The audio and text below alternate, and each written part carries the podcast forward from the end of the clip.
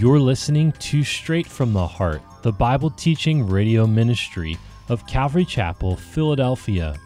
Our teacher here on Straight from the Heart is Senior Pastor Joe Focht. We're currently in the New Testament, going verse by verse through the book of Mark. On today's broadcast, we'll continue our study beginning in chapter 6. Before we finish, I'll give you some additional information so you can contact us with any questions or comments. But first, open your Bible to Mark chapter 6 and let's join Pastor Joe as he continues.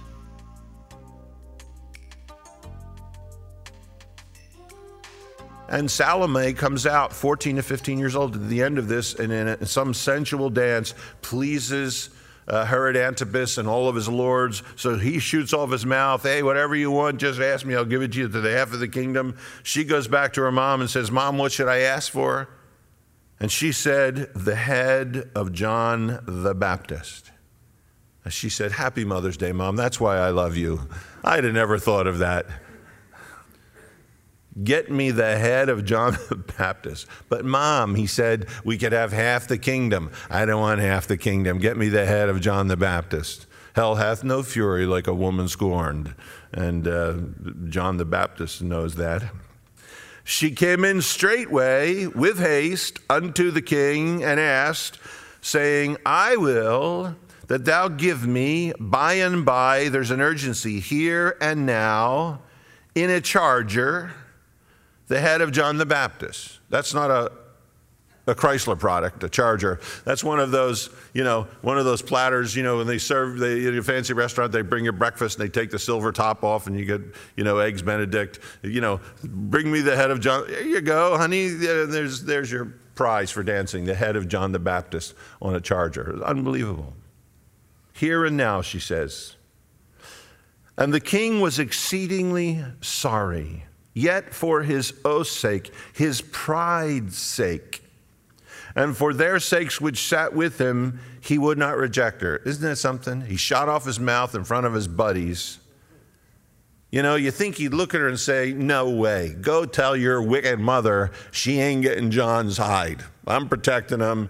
He's in the dungeon. If she ain't happy with that, I'm going to put her in the dungeon. All his buddies would have laughed and said, Yeah, tell her. But for his pride's sake, he made an oath. He wouldn't say anything, he wouldn't reject her. And immediately the king sent an executioner and commanded his head to be brought. And he went and beheaded him in prison. John the Baptist, what was it like?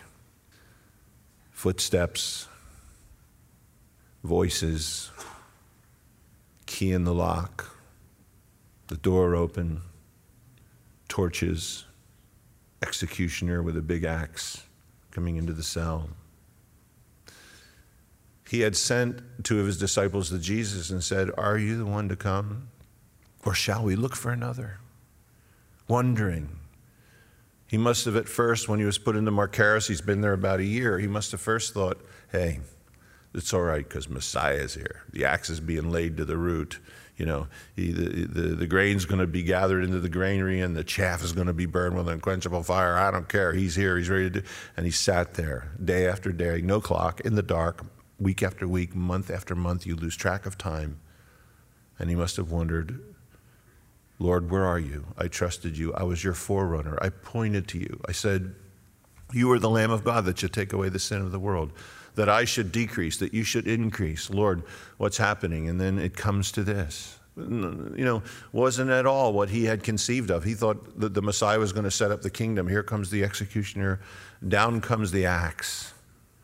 And of course, John is free, soaring, soaring with no doubt angels by his side out of Machaerus into glory.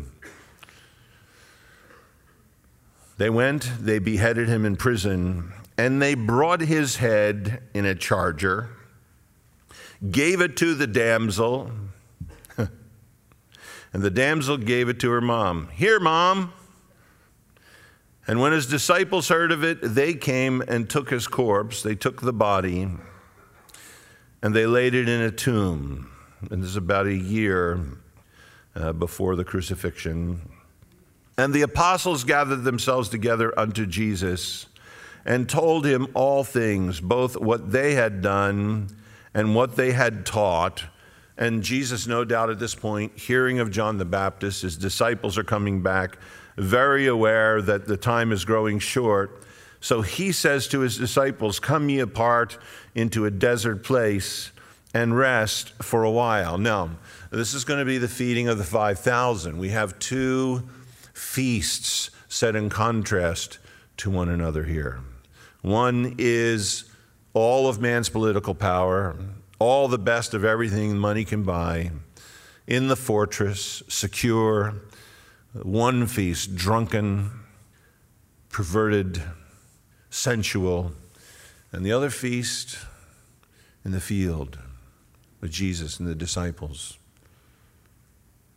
He says to them, Come ye yourselves apart into a desert place and rest for a while. Vance Havner said, Either come aside and rest for a while, or come, come apart and rest for a while, or come apart. Those are your, your choices. Uh, come apart and rest for a while, or just come apart. Uh, again, uh, Wiersbe uh, said he was challenged by a woman in his church, you know, because he said he was going to be on vacation. And she came up afterwards and said, The devil doesn't take a vacation. And he said, I thought to myself, well, if he could go with you, he probably would. and he said to the woman, The devil doesn't need a vacation, he's a spirit. I'm not. I drag this bag of bones around all the time. I'm an old man, and my physical frame needs a rest once in a while. He doesn't, he's a spirit. And Jesus knows our frame. It says he knows that we're dust. And he says to the disciples, Let's go apart. Let's rest for a while. And just what it must have been, you know, uh, they've been going days on end, uh, out with authority from village to village. They come back to Jesus, they tell him the things that had gone on. What must it be like for him to sit and to look into your face and say, you know, let's take a break, guys. What do you say we we get across the Sea of Galilee. Let's take a couple days. Let's just go apart by ourselves alone. How's that sound? Let's just take some time together and go rest for a while. They must have been saying, Yes. And it says they got in a boat and they headed across the Sea of Galilee. And you can imagine what they were talking about. They probably talked about John the Baptist. They probably talked about the miracles that they saw. They probably said, How long are we going to take, Lord? Three days? Well, what about if we take four or five? What about if we take an even week, Sabbath to Sabbath? Let's just get aside and rest for a while. Just imagine their conversation. Because it says, There were many coming and going. That's the way the world is. And they had no leisure, not even enough time to eat, it says. And they were serving Christ. And they departed into a desert place, a deserted place, by ship privately. So going across the Sea of Galilee, rowing, row, row, row your boat gently down the stream. You can imagine them talking, heading across. Problem is, and the people saw them departing, and many knew him, and they ran afoot there out of all of the cities. King James, you got to love it. They outwent them and they came together unto him. So here's Jesus and the guys heading across the Sea of Galilee, spend time alone together. Let's get some R&R. Let's rest. It's beautiful. But the Sea of Galilee, seven miles across, it's 15 miles long. And anywhere from the northern end on the hill, you can basically see the whole perimeter of the lake and it's 600 foot below sea level. There's hills all around it, and the people were watching. There they go. Ah, that's him. That boat there. Yeah. So the people start running around the Sea of Galilee, and other people are saying, "Where are you going?" Well, Jesus, he said it that way. And the disciples, the masters, oh, and everybody starts running, you know. And as they're going, there's some little boy running out of the house. The mom, did you brush your teeth? You know, did you wash your ears? Did you take a shower? Did you, do you have lunch with you? Do you have a peanut butter and jelly sandwich? No, I have two small. Uh, I have two small fish and five loaves. Okay, okay, go. And she chases him out of the house, just being a good mom. No idea she's going to feed 10,000 people that day with a couple loaves and fishes. And the, everybody runs around, and here comes Jesus and the disciples up on the shore, and there's 10,000 people waiting for him there. You know, let's go apart for a while and take a rest. And the guys now, their favorite saying, their bumper sticker on their boat says, "Send them away." When Jesus now, at this point, when Jesus asks them, "What should we do?" They're always saying, "Send them away, send them away." The people outwent them. And they came together unto him. And Jesus, when he came out of the boat, the idea is, he saw much people, and he was moved with compassion, and that's what always moves him toward them, because they were as sheep, not having a shepherd. And he began to teach them many things. Isn't it interesting? He has compassion on them because they're like sheep not having a shepherd. So, what does he do? He begins to teach them many things, to feed them spiritually, to tell them the truth. They're like sheep without a shepherd, so he takes the place of the good shepherd and starts to teach them, starts to instruct them. The deepest need in man being for truth. He starts to teach them, has compassion on them. Jesus never takes a rest from mercy and compassion. And Jesus, when he came, he saw them. He was moved with compassion. They were like sheep without a shepherd, and he began to teach them many things.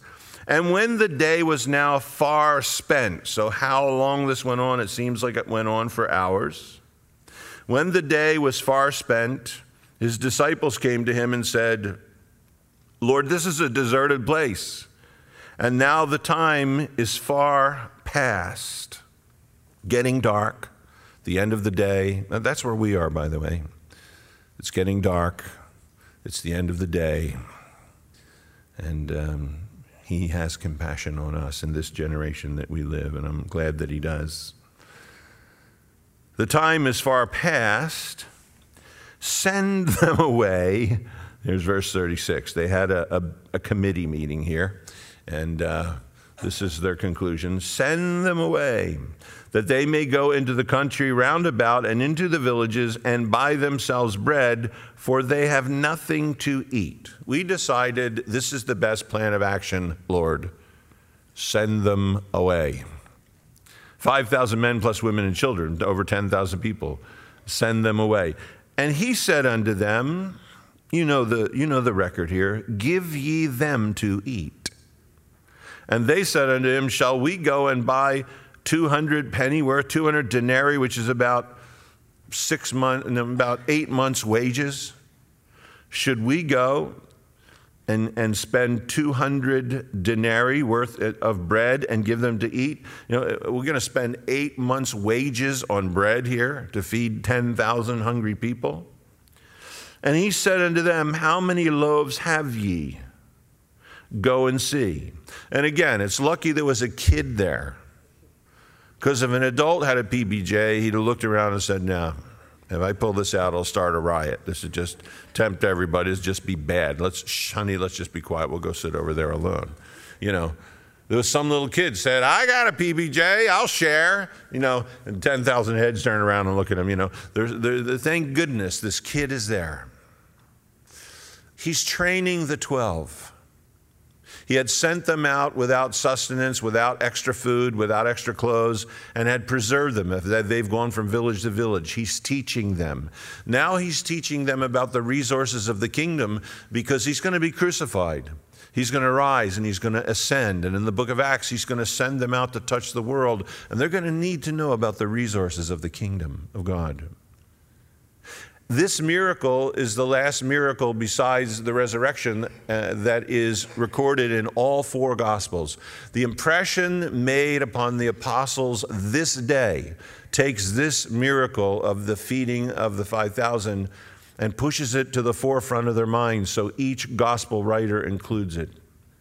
And, and you just have to imagine they wanted rest the multitudes come. No doubt they were a little bit jealous over the rest they thought they were going to have. Now they're trying to get Jesus to send the crowds away. He's telling them, You minister to the multitudes, because they will do that in the book of Acts. And they say, Lord, we'd have to use eight months' wages to buy bread for them. And he said to them, Well, how many loaves have ye? Go and find out. Go and see. What are your resources? And when they knew, they said, Well, we have five and two fish five barley loaves, listen, five English muffins, and two sardines. That's what we have. and that's comparable to what it was. We have five barley loaves, we have two sardines. And he, Jesus, commanded them to make all sit down by companies upon the green grass. It's springtime, the grass is green. And they sat down in ranks of hundreds and fifties. So Jesus says, Oh, five English muffins, two sardines, make everybody sit down organize them into groups of hundreds and fifties. So you can imagine the disciples. Okay, you over here. Okay, your family guys. Yes, you can sit together. Yeah, oh, that's your friend. You always talk to her on the phone. Certainly, you can sit with her. You know, I know your cell phone's dead. You talked it to death out here in the field all day. And, and you know, they're arranging the people, and, the, and they never read the chapter. And the people are saying, "What are we doing? Is there food? Are we going to eat?" And the disciples are probably going, I don't know, five, you know, five English muffins, two sardines. I don't know. You know, uh, uh, just imagine these guys with the impression that's going to come on them. They're arranging everybody for dinner, making them sit down, putting aisles between the groups of people. And they're thinking, probably thinking it's good there's aisles. That way we can run when we say, when we try to divide this up in itty bitty pieces, you know. And he commanded them to make everybody sit down in the green grass. And they sat down in ranks of hundreds and fifties. And when he had taken the five loaves and the two fishes, the disciples don't know the story. They come back. Everybody's seated, Lord. He takes the five loaves and the two fishes. He looks up to heaven and blessed. He said, Grace. Five, five English muffins, two sardines, 10,000 people sitting down in groups looking up at them. Jesus takes the, the, the five English muffins and two sardines. Lord, thank you for this meal, Lord. Bless it. God is great, God is good, and we thank Him for this food. He says grace. Imagine. What a sight that must have been to see His gaze towards the heavens. And He blessed. And He broke the loaves and gave them, the tense is kept giving them to his disciples to set before them, and the two fishes divided he among them all. The, the language indicates that he kept breaking. The miracle is taking place in his hand. As he's breaking the bread, it is replenishing itself. And he's filling up baskets. He's filling up, and they're going out to the crowd, distributing. You can imagine, you can imagine one guy, you know, Peter coming back and James going down, and Peter saying, "Is there, is there yeah, I can't believe what you see what he's doing. I can't believe it. You believe it, yeah." And and they're going by each other, and he's breaking and breaking and breaking, and it's reproducing right in his hand. It's a miracle of creation, and he's feeding and feeding and feeding, breaking this little stack of five English muffins. Every time he breaks it, there's more in his hand. The miracle's taking place right there and they're filling up baskets and distributing. Filling, people are going, uh, more over here, please. I just, you know, and, and then the fish, he's breaking the fish. And, and I bet, I don't know if it's St. Peter's fish, I, I bet this, this is not, this was good fish. I guarantee you, people are going, man, this fish is fresh. Yeah, it is. It's being produced right up there on top of the hill, right before, the, you know, just, uh, you know, it, it, must have been amazing because it says in the next verse, they all ate till they were filled. That's the word, it's a word glutted.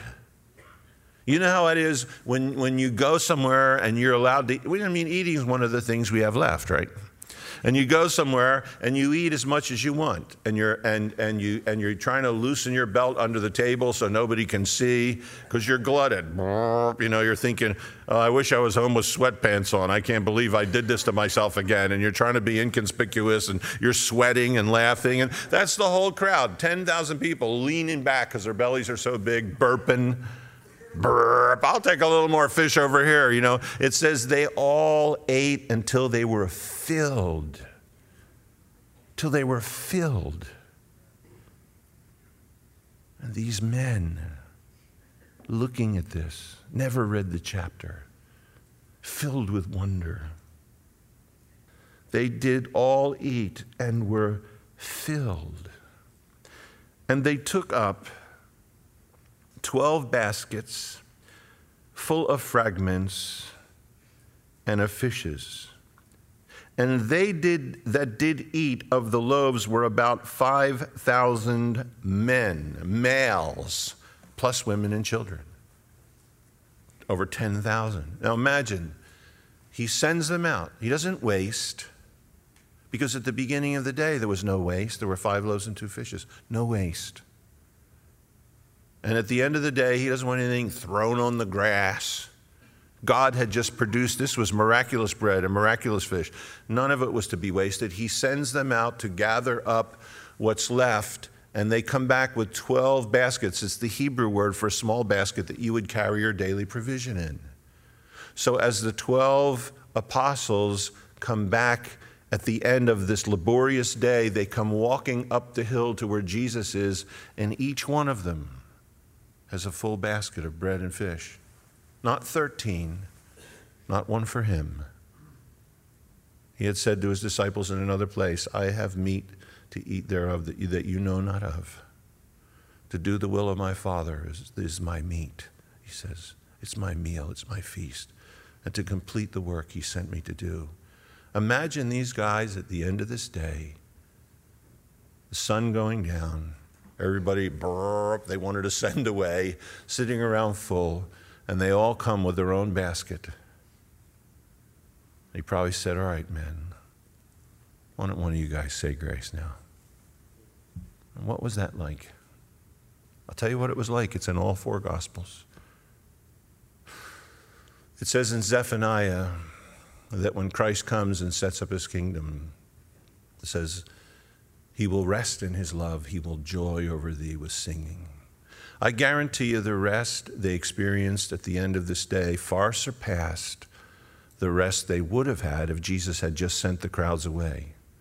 They selfishly wanted to spend time alone with him. They saw the multitudes, they said, Send them away. I guarantee you the rest they had when they walked up and looked into his face 10,000 people filled around them, each with their own basket full. When they looked into his face, and I wonder if he smiled, they felt more peace, more rest than they ever could have received through physical rest. They were worn physically but they were completely still within. What a remarkable day it must have been.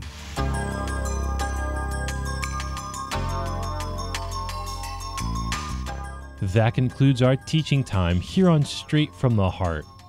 If you enjoyed today's message from Mark chapter 6 and would like to hear it again in its entirety, you can listen to it on our website for free at www.ccphilly.org.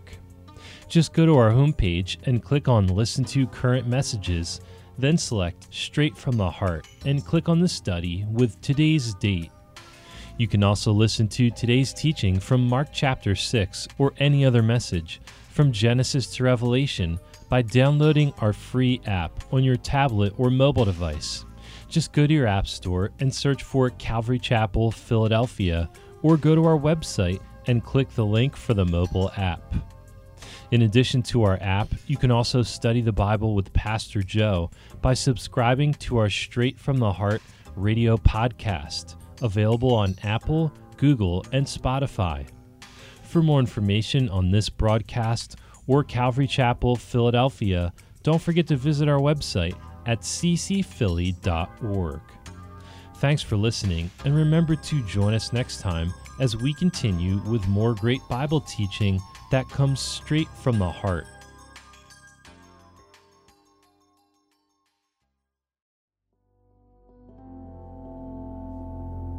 Bless the Lord, O my soul, and all that is within me, bless his holy name.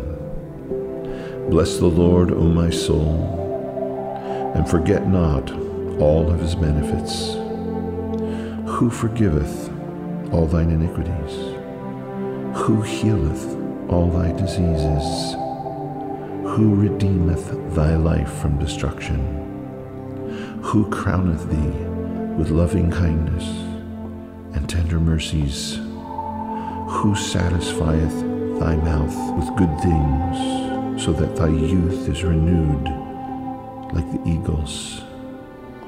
The Lord executeth righteousness and judgment for all that are oppressed he made known his ways unto Moses, and his acts unto the children of Israel. The Lord is merciful and gracious, slow to anger, and plenteous in mercy. He will not always chide, neither will he keep his anger forever. He hath not dealt with us after our sins, nor rewarded us according to our iniquities. For as the heaven is high above the earth, as far as the east is from the west, so hath he removed our transgressions from us. And like as a father pitieth his children, so the Lord pitieth them that fear him. He knoweth our frame,